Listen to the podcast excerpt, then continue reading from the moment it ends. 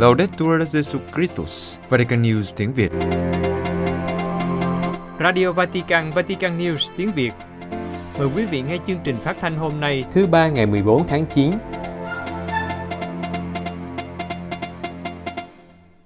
Ngày thứ hai trong chuyến tông du của Đức Thánh Cha đến Slovakia. Sau khi dân thánh lễ riêng tại tòa sứ thần, Đức Thánh Cha di chuyển bằng xe đến dinh tổng thống ở Bratislava, cách tòa sứ thần 3,6 km. Tại đây đã diễn ra nghi thức đón tiếp chính thức. Đến nơi vào lúc 9 giờ, Đức Thánh Cha được Tổng thống Cộng hòa Slovakia, bà Susana Kapotova, chào đón tại sảnh vàng của dinh Tổng thống. Trong nghi thức đón tiếp chính thức, quốc ca của Tòa Thánh và Slovakia được đoàn quân nhạc lần lượt cử hành. Sau đó, hai em bé đã dâng tặng Đức Thánh Cha bánh mì và muối, biểu tượng của lòng hiếu khách. Tiếp đến, Đức Thánh Cha chào các vị trong phái đoàn chính quyền, và Tổng thống Slovakia cũng chào các vị trong phái đoàn tòa thánh tháp tùng Đức Thánh Cha. Đầu tiên là Đức Hồng Y Quốc vụ Khanh tòa thánh Pietro Parolin. Sau cuộc hội kiến riêng, Tổng thống tháp tùng Đức Thánh Cha đến vườn của dinh Tổng thống. Tại đây, Đức Thánh Cha sẽ gặp gỡ chính quyền, xã hội dân sự và ngoại giao đoàn.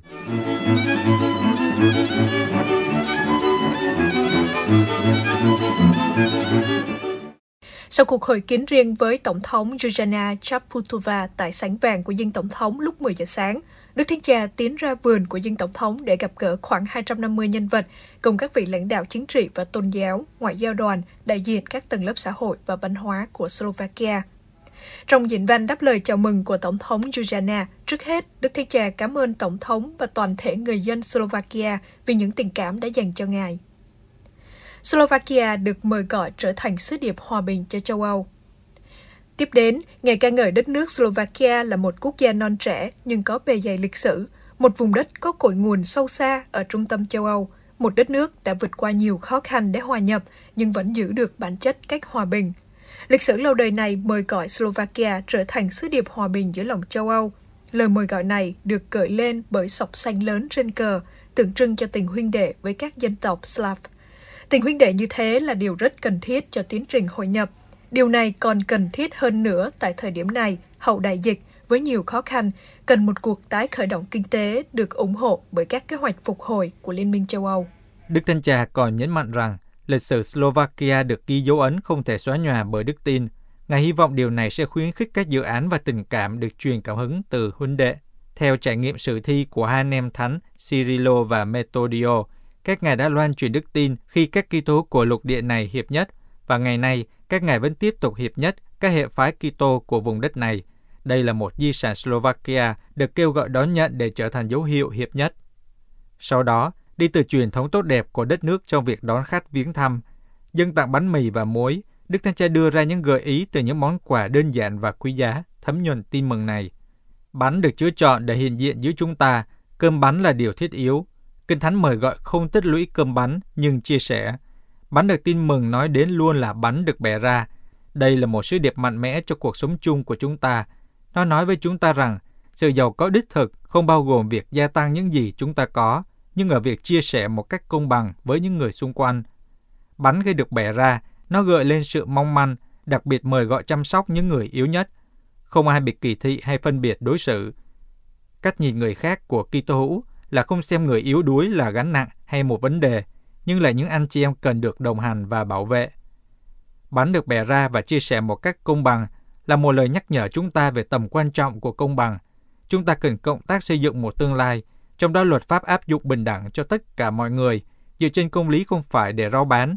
Nếu công lý không còn là một ý tưởng trừu tượng, nhưng trở nên hiện thực như cơm bánh, thì cần phải tiến hành một cuộc chiến nghiêm túc chống tham nhũng và trên hết luật pháp phải được cổ võ và thượng tôn. Cơm bán cũng không thể tách rời với những từ hàng ngày. Cơm bán hàng ngày có nghĩa là công việc hàng ngày. Tại nền tảng của một xã hội công bằng và huynh đệ là quyền mà mọi người nhận được bắn từ công việc để không ai cảm thấy bị loại trừ và buộc phải rời bỏ gia đình và quê hương để tìm kiếm cuộc sống tốt đẹp hơn. Đức Thánh Cha nói tiếp về biểu tượng dân tặng muối cho khách viếng thăm, anh em là muối cho đời. Muối là biểu tượng đầu tiên mà Chúa Giêsu dùng khi dạy các môn đệ hơn tất cả, muối mang lại hương vị cho thực phẩm và nhắc nhở chúng ta về hương vị mà cuộc sống chúng ta cần. Nếu không có nó, cuộc sống sẽ trở nên vô vị. Thật vậy, các cơ cấu có tổ chức và hiệu quả là không đủ để cải thiện cuộc sống chúng ta với tư cách là một cộng đồng nhân loại.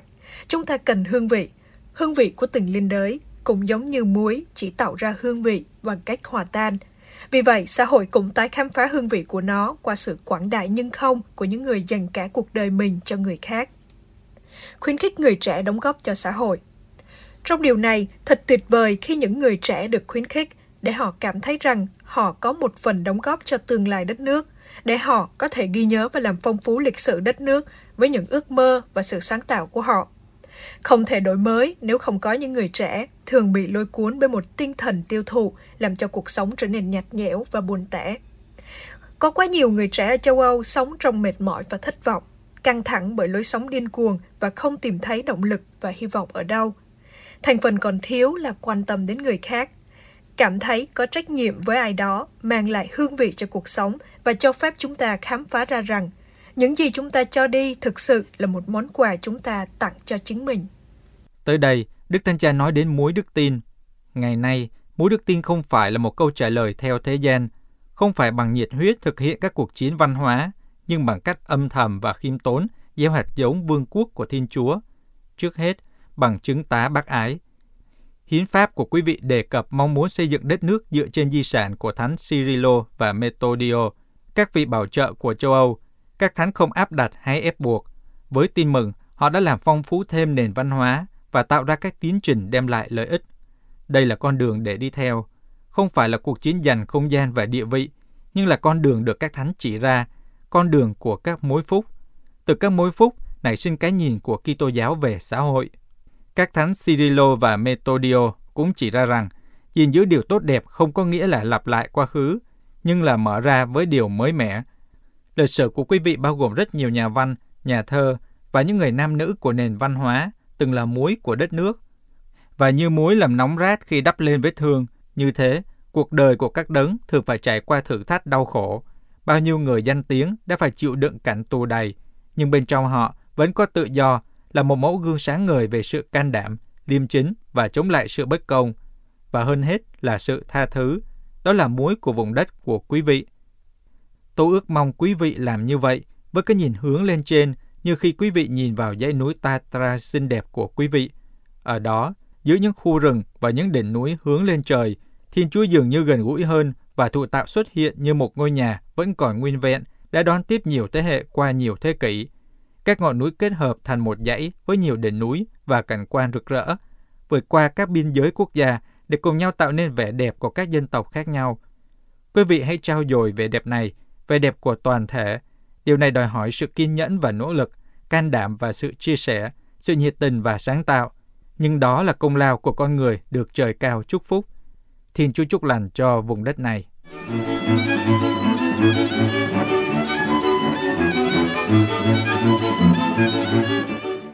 Sau khi gặp chính quyền, xã hội dân sự và ngoại giao đoàn tại dinh tổng thống, Đức Thánh Cha di chuyển bằng xe đến nhà thờ chính tòa Thánh Martino cách đó hai cây số để gặp các giám mục, linh mục, tu sĩ nam nữ, chúng sinh và giáo lý viên của Slovakia. Đức Thánh Cha được Đức Tổng giám mục của Bratislava và cha sở nhà thờ chính tòa đón tại lối vào. Ngài được một nữ tu và một giáo lý viên trao bó hoa để đặt trước thánh thể, trước khi ra trước cung thánh để bắt đầu buổi gặp gỡ. Trước hết, Đức Tổng giám mục Stanislav Jovslensky, Chủ tịch Hội đồng Giám mục Slovakia, đại diện những người tham dự chào mừng Đức Thánh Cha. Sau đó, Đức Thánh Cha đáp lời bằng một diễn văn với lối nói gần gũi và thân tình. Ngài nói rằng, tôi đến đây để san sẻ với anh chị em bước đường cuộc sống, những ưu tư, mong đợi và hy vọng của giáo hội và đất nước này. Đây là cách mà cộng đoàn tín hữu sơ khai đã sống, chuyên chăm và hiệp nhất, họ bước đi cùng nhau. Điều đầu tiên được Đức Thánh Cha nhấn mạnh là giáo hội không phải là một pháo đài, một thế lực, một lâu đài tọa lạc trên cao nhìn xuống thế giới với một khoảng cách và tự mãn. Nhưng giáo hội là một cộng đoàn muốn gắn kết với Đức Kitô bằng niềm vui tin mừng. Đó là men làm dậy nên vương quốc của bác ái và hòa bình trong khối bột thế giới. Do vậy, chúng ta không nên tin vào cám dỗ của sự hoành tráng, những điều to lớn kiểu trần thế. Giáo hội phải khiêm nhường như Chúa Giêsu, đấng đã tự ra không, trở nên nghèo để chúng ta được giàu có. Người đã đến và ở giữa chúng ta để chữa lành những vết thương nhân loại của chúng ta. Đức Thánh Cha đã dùng ba từ để nhắn nhủ các giáo mục, linh mục, tu sĩ nam nữ, các chủng sinh và các giáo lý viên. Đó là tự do, sáng tạo và đối thoại. Từ thứ nhất là sự tự do. Không có tự do thì không có nhân loại đích thực, bởi vì con người được tạo dựng cách tự do để được tự do. Tuy vậy, tự do không phải là một thành tựu tất yếu, không tồn tại một lần cho mãi mãi. Tự do là một hành trình đôi khi khó khăn để khởi sự lại. Tự do bên ngoài hoặc trong các cơ cấu xã hội là không đủ để coi là tự do đích thật. Tự do trước tiên là lời mời gọi nơi cá nhân về trách nhiệm trong chọn lựa của mình, là phân định và thăng tiến cuộc sống. Điều này thực sự khó khăn và làm chúng ta sợ hãi. Đức Thánh Cha gợi nhớ lịch sử dân tộc Israel. Họ chịu đau khổ dưới ách thống trị Pharaoh. Họ là nô lệ nhưng được Thiên Chúa giải thoát. Nhưng để trở nên thực sự tự do, không chỉ là được giải thoát khỏi kẻ thù, họ phải băng qua sa mạc một hành trình gian khó. Khi đó, họ nghĩ rằng có lẽ trước đây còn đỡ khổ hơn, ít ra còn có củ hành, củ tỏi. Đó là một cám dỗ lớn lao, là chẳng thà có được củ hành còn hơn là hành trình gian khó và liều mình để được tự do. Đôi khi ngay cả nơi giáo hội, ý tưởng này có thể gây hại cho chúng ta. Đó là tốt hơn là xác định tất cả các điều luật phải giữ, sự chắc chắn và đồng bộ, hơn là để mọi người tự trưởng thành và chịu trách nhiệm, hơn là suy tư, tự vấn lương tâm và đem ra thảo luận. Trong đời sống thiêng liêng và giáo hội, có cám dỗ đi tìm sự bình an giả tạo, điều có thể làm chúng ta vô sự hơn là tìm nhiệt huyết tin mừng, giúp biến đổi và làm chúng ta không thể ngồi yên. Sự an toàn của củ hành Ai Cập thì dễ chịu hơn sự vô định của sa mạc. Nhưng giáo hội không để mình rơi vào cuộc phiêu lưu của tự do. Ngay cả trong đời sống thiêng liêng, có nguy cơ trở thành một nơi khắt khe và khép kín. Có lẽ một số người đã quen với điều này, nhưng những người khác, nhất là những thế hệ trẻ, họ không được thu hút bởi một đức tin không cho họ tự do nội tâm, bởi một giáo hội nghĩ đến mọi người theo cùng một cách thức và vân phục mù quáng. Đức Thánh Cha khuyến khích, đừng sợ đào luyện con người với mối tương quan trưởng thành và tự do với Chúa. Điều này có thể cho chúng ta cảm tưởng là không thể điều khiển mọi thứ, là mất đi sức mạnh và quyền lực. Nhưng giáo hội của Đức Kitô không muốn thống trị tâm hồn và chiếm lĩnh không gian. Giáo hội muốn là nguồn mạch hy vọng trong đời sống con người. Tôi nói điều này nhất là cho các mục tử, anh em thi hành sứ vụ trong một đất nước nơi mọi sự thay đổi rất nhanh và các tiến trình dân chủ được khởi sự, nhưng sự tự do vẫn còn mong manh. Từ thứ hai là sự sáng tạo. Đức Thánh Cha nhắc đến hai thánh Cyrilo và Metodio, những vị rao giảng tin mừng cho vùng đất này. Các vị ấy dạy chúng ta rằng việc truyền giáo không bao giờ là sự lặp lại của quá khứ. Niềm vui tin mừng luôn là Đức Kitô, nhưng cách thức tin vui này có thể trở thành con đường trong thời gian và trong lịch sử thì khác nhau. Thánh Cyrilo và Metodio đã cùng nhau rao giảng ở vùng đất này của lục địa châu Âu và được nung nấu bởi nhiệt huyết rao giảng tin mừng đã sáng tạo ra bộ chữ cái mới để dịch kinh thánh, các bản văn phụng vụ và giáo lý công giáo. Họ là những nhà sáng chế ngôn ngữ mới để truyền đạt đức tin. Họ sáng tạo trong việc chuyển ngữ thông điệp Kitô giáo Họ gần gũi với lịch sử của các dân tộc mà họ tiếp xúc để nói ngôn ngữ của họ và đồng hóa mình với văn hóa ấy. Đất nước Slovakia hiện nay không cần những điều này sao? Chẳng lẽ đây không phải là nhiệm vụ cấp thiết nhất của giáo hội giữa các dân tộc châu Âu, đó là tìm ra mẫu tự mới để nói về đức tin hay sao? Chúng ta nhớ lại việc những người đàn ông đã làm gì để đưa người bại liệt đến trước Chúa Giêsu khi không thể băng qua đám đông đứng chật kín cửa vào. Họ đã gỡ mái nhà và thả người bại liệt xuống. Họ thật sáng tạo. Thật đẹp biết bao khi chúng ta biết tìm ra con đường, cách thức và ngôn ngữ mới để loan báo tin mừng. Nếu lời rao giảng và mục vụ của chúng ta không thể tiến tới bằng cách thông thường, chúng ta hãy cố gắng mở ra những không gian mới, thử đi theo một lối khác. Hai thánh Cyrilo và Metodio đã làm như thế và cho chúng ta thấy rằng không thể làm cho tin mừng lớn mạnh nếu không được bén rễ trong văn hóa dân tộc trong các biểu tượng, ưu tư, ngôn ngữ và căn tính của dân tộc ấy. Họ từng bị buộc tội là lạc giáo bởi dám dịch ngôn ngữ đức tiên.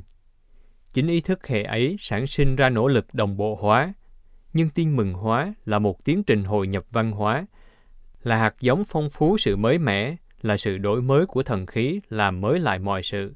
Từ cuối cùng là từ đối thoại. Một giáo hội biết tạo nên tự do nội tâm và trách nhiệm, biết sáng tạo trong việc hội nhập vào lịch sử và văn hóa, phải là giáo hội biết đối thoại với thế giới, với những ai nhận biết Đức Kitô dù không phải là người của chúng ta, với những ai đang nỗ lực tìm kiếm sự thánh thiện và với cả những ai không tin. Sự hiệp nhất, liên đới và đối thoại luôn mong manh, đặc biệt khi sau lưng là một lịch sử đau thương đã để lại những vết hằn hồi tưởng lại những vết thương có thể khiến người ta rơi vào thù hận, mất tin tưởng, thậm chí là khinh thường, thúc đẩy chúng ta dựng nên những rào cản đối với những ai khác chúng ta. Mặt khác, những vết thương có thể trở thành những lối mở như những vết thương của Chúa, trao truyền lòng thương xót của Thiên Chúa, ân sủng làm thay đổi đời sống và biến đổi chúng ta trở nên người kiến tạo hòa bình và hòa giải. Tôi biết nơi anh chị em có câu châm ngôn rất hay, ai ném anh một hòn đá, anh cho họ một ổ bánh mì. Câu này đậm tính tin mừng. Đó là lời mời gọi của Chúa Giêsu hầu phá vỡ vòng luẩn quẩn và tàn phá của bạo lực bằng cách đưa má bên kia cho ai đánh mình, hầu chiến thắng sự dữ bằng sự thiện. Cuối cùng, Đức Thánh Cha cầu chúc mọi người tiếp tục hành trình của mình trong tự do của tin mừng, trong sáng tạo của đức tin và trong đối thoại xuất phát từ lòng thương xót Chúa. Sau bài diễn văn, Đức Thánh Cha chụp hình chung với các giám mục và bắt tay chào riêng nhiều người tham dự, cũng như những người đang chờ đợi Ngài bên ngoài nhà thờ. Trên đường Ngài ra xe để trở về tòa sứ thần cách đó 4 km. Kết thúc buổi sáng ngày thứ hai của chuyến viếng thăm.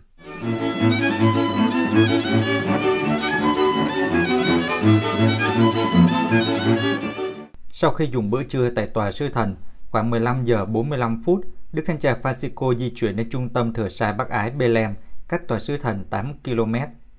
Trung tâm thừa sai Bắc Ái Bethlehem nằm giữa những tòa nhà dân cư cao tầng thuộc quận Petsanka.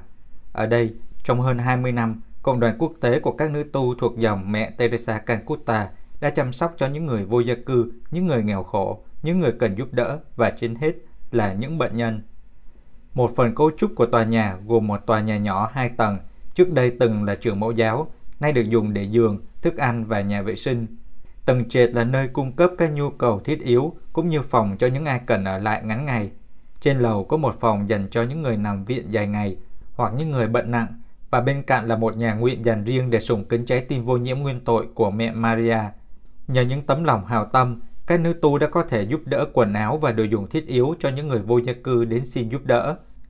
Bề trên của trung tâm Bethlehem đã tiếp đón Đức Thánh Cha Francisco và Ngài đã chào mọi người đang hiện diện tại trung tâm bằng những lời ứng khẩu. Ngài nói, xin chào anh chị em, tôi rất vui khi đến thăm anh chị em.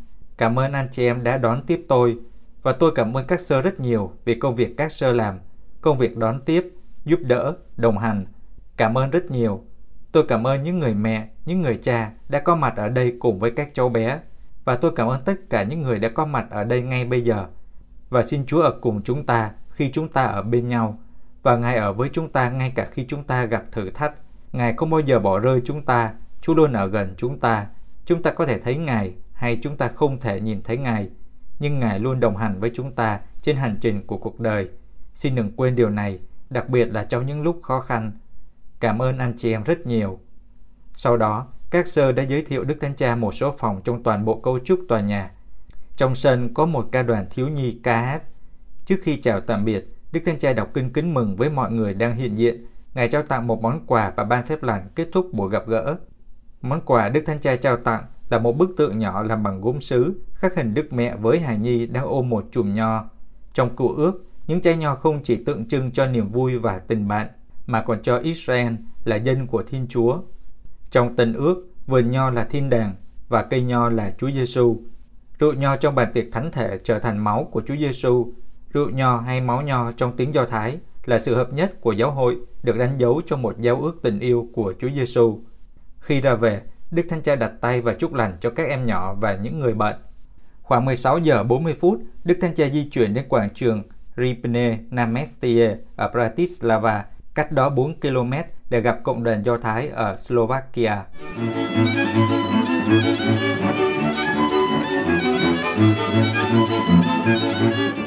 Vào lúc 5 giờ chiều thứ hai ngày 13 tháng 9, Đức Thánh Cha đã đến quảng trường cá ở thủ đô Bratislava để gặp gỡ cộng đoàn Do Thái Slovakia. Quảng trường nằm ở trung tâm thành phố cổ, gần nhà thờ chính tòa Thánh Martin. Tại đây đã từng có hội đường Do Thái Neolog được xây dựng vào năm 1893, nhưng bị chính quyền Cộng sản tàn phá vào năm 1969, cùng với toàn bộ khu Do Thái để xây dựng cầu mới. Hiện nay tại quảng trường có đài tưởng niệm cuộc diệt chủng, được xem là nơi tưởng niệm công cộng, nơi tưởng niệm cuộc diệt chủng với 105.000 người Do Thái ở Slovakia bị giết và cũng là nơi ghi nhớ hội đường Neolog. Vào năm 1940, tại Bratislava, có hơn 15.000 người Do Thái sinh sống, nhưng chỉ còn 3.500 người sống sót sau cuộc diệt chủng. Sau chiến tranh thế giới thứ hai, phần lớn di sản kiến trúc của người Do Thái bị tàn phá, còn người Do Thái thì lại gặp phải sự dửng dưng và thù địch. Chỉ sau khi chế độ Cộng sản sụp đổ vào năm 1989, đời sống của người Do Thái tại Slovakia mới tái sinh và ngày nay cộng đồng Do Thái này rất tích cực thúc đẩy các hoạt động tôn giáo, văn hóa, giáo dục và xã hội. Khi đến quảng trường, Đức Thánh Cha đã gặp giáo sư Richard Duda, chủ tịch của Ủy ban Trung ương của các cộng đoàn Do Thái ở Slovakia đón tiếp. Cuộc gặp gỡ bắt đầu với diễn văn ngắn của ông Duda. Ông nói rằng, đối với cộng đoàn Do Thái ở Slovakia, ngày hôm nay là một bước ngoặt, một giây phút lịch sử. Bởi vì những bước chân của Đức Giáo Hoàng đã đưa Ngài đến nơi tưởng nhớ sự sống bị cướp mất của hàng ngàn thành viên của cộng đoàn. Chúng tôi cảm kích cử chỉ này, ông kêu gọi, không được quên những kinh hoàng của quá khứ để đừng bao giờ lặp lại chúng. Ông hy vọng nơi này sẽ chuyển trao sứ điệp về sự cộng tác giữa Kitô hữu và người Do Thái. Ông chia sẻ về tình yêu kéo dài hơn 30 năm giữa vợ chồng ông, một người Do Thái và một Kitô hữu. Ông nói, mối quan hệ của chúng ta là một vũ trụ nhỏ được điều chỉnh bởi sự kính trọng và hiểu biết lẫn nhau. Tôi tin rằng các mối quan hệ gia đình hòa hợp có khả năng đảm bảo sự ổn định trong xã hội trên toàn thế giới. Trong các xã hội, các nhóm tôn giáo hoặc sắc tộc sẽ chỉ là cơ hội để làm phong phú cho nhau và chung sống hòa bình. Tiếp đến giáo sư Lan, một nạn nhân sống sót của cuộc diệt chủng Do Thái đã trình bày chứng từ của mình. Ông cho biết mình sống sót nhờ những người đã can đảm không đầu hàng sự ác, liều nguy hiểm che giấu ông và những người Do Thái khác. Ông sinh năm 1942. Khi ông được 3 tháng, cha ông đã được đưa ra mặt trận phía đông và mất tích từ đó. 50 năm sau, qua văn khố, ông mới biết cha mình đã chết ở Ukraine.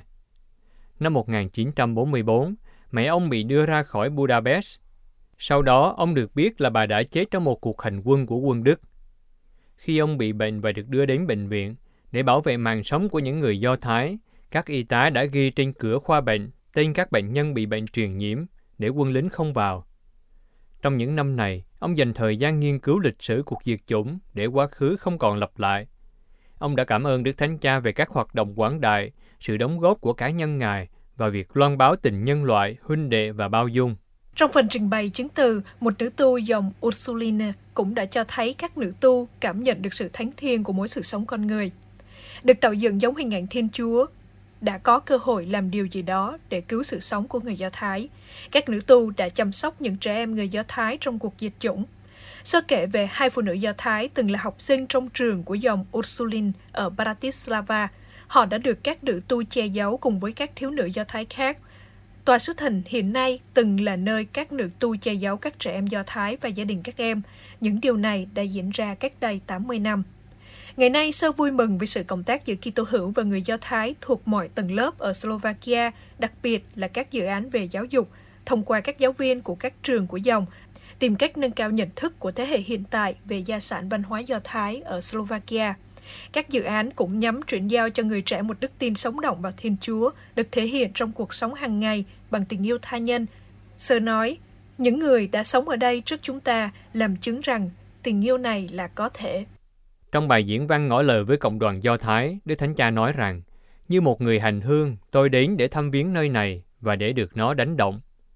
Ngài nhận xét rằng, một hội đường Do Thái bên cạnh nhà thờ chính tòa ở quảng trường này là một biểu hiện của sự chung sống hòa bình của hai cộng đồng, một biểu tượng hiếm có và có sức khơi dậy, và một dấu hiệu nổi bật của sự hiệp nhất nhân danh Thiên Chúa của các tổ phụ chúng ta. Tuy nhiên, Đức Thánh Cha than phiền, danh Thiên Chúa đã bị sỉ nhục trong cơn giận dữ điên cuồng, trong chiến tranh thế giới thứ hai, hơn 100.000 người Do Thái Slovakia đã bị giết. Trong nỗ lực xóa bỏ mọi dấu vết của cộng đồng, hội đường Do Thái đã bị tàn phá. Nhắc lại lời Kinh Thánh, ngươi không được dùng danh Đức Chúa, Thiên Chúa của ngươi một cách bất xứng. Đức Thánh Cha nhấn mạnh, danh Thiên Chúa, Đức Chúa bị phỉ bán bất cứ khi nào phẩm giá độc đáo và đặc biệt của con người được tạo nên theo hình ảnh Thiên Chúa bị xúc phạm. Ở đây, tại nơi này, danh của Thiên Chúa đã bị sỉ nhục, bởi vì hình thức phạm thượng tồi tệ nhất là lợi dụng nó với mục đích riêng của chúng ta, từ chối tôn trọng và yêu thương người khác.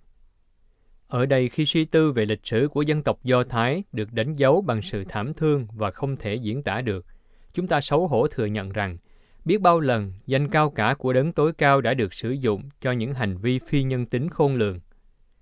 Biết bao nhiêu kẻ áp bức đã nói, Thiên Chúa ở cùng chúng ta, nhưng chính họ không ở với Thiên Chúa. Đức Thánh Cha khích lệ, bây giờ là lúc hình ảnh của Thiên Chúa rực sáng nơi con người, không còn bị che lấp nữa. Chúng ta hãy giúp đỡ lẫn nhau trong nỗ lực này, vì trong thời đại của chúng ta cũng có rất nhiều thần tượng trống rỗng và giả dối làm ô danh đấng tối cao. Đó là các thần tượng của quyền lực và tiền bạc, những thứ được đặt cao hơn phẩm giá con người, của thái độ thờ ơ ngoảnh mặt đi, và của cả các hình thức thao túng lợi dụng tôn giáo để phục vụ quyền lực hoặc biến nó thành điều không quan trọng. Tôi nhắc lại, chúng ta hãy hiệp nhất lên án mọi bạo lực và mọi hình thức bài do Thái, và hiệp nhất làm việc để đảm bảo rằng hình ảnh của Thiên Chúa hiện diện nơi con người mà người đã tạo dựng sẽ không bao giờ bị xúc phạm. Trong bài diễn văn, Đức Thích Cha cũng cho biết Ngài có những kỷ niệm của Ngài về cuộc gặp gỡ với đại diện của các cộng đồng Do Thái và Kitô giáo ở Roma vào năm 2017.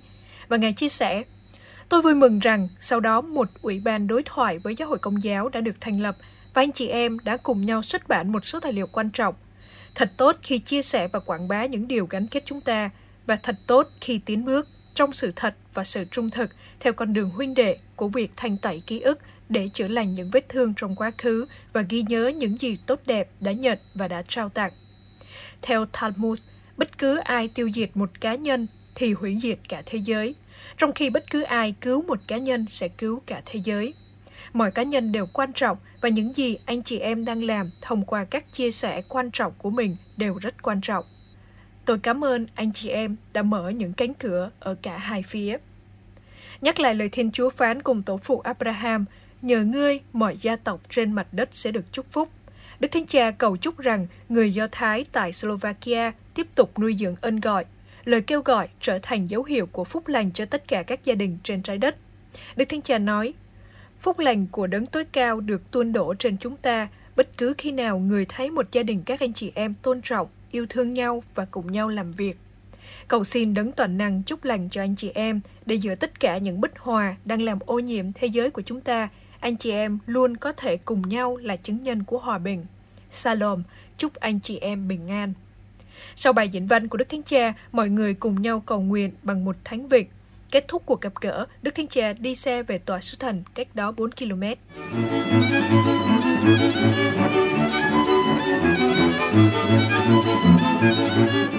Lúc 6 giờ chiều, ông Boris Kolai, Chủ tịch Quốc hội của Slovakia và gia đình đã đến chào Đức Thánh Cha tại Tòa sứ thần Tòa Thánh ở Bratislava. Ông Boris Kola, 56 tuổi, có 10 người con. Ông tốt nghiệp Đại học Trung tâm Skalika vào năm 2015.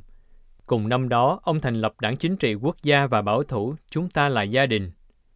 Năm 2020, ông được bầu làm Chủ tịch Quốc hội Slovakia sau Chủ tịch Quốc hội, tại phòng khánh tiết của Tòa sứ thần, Thủ tướng Slovakia, ông Eduard Heger và gia đình đã đến chào Đức Thánh Cha. Thủ tướng Heger năm nay 45 tuổi, có bốn người con. Ông được bầu làm Thủ tướng Chính phủ vào ngày 1 tháng 4 năm 2021. Sau các cuộc gặp gỡ, Đức Thánh Cha đã dùng bữa tối, nghỉ đêm tại Tòa sứ thần, kết thúc ngày thứ hai trong chuyến viếng thăm kéo dài 4 ngày.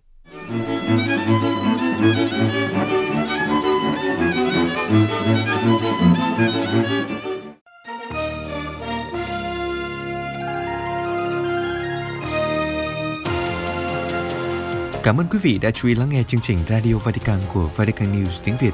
Xin Thiên Chúa chúc lành cho quý vị và toàn gia quyến. Laudetur Jesu Christus, ngợi khen Chúa Giêsu Kitô.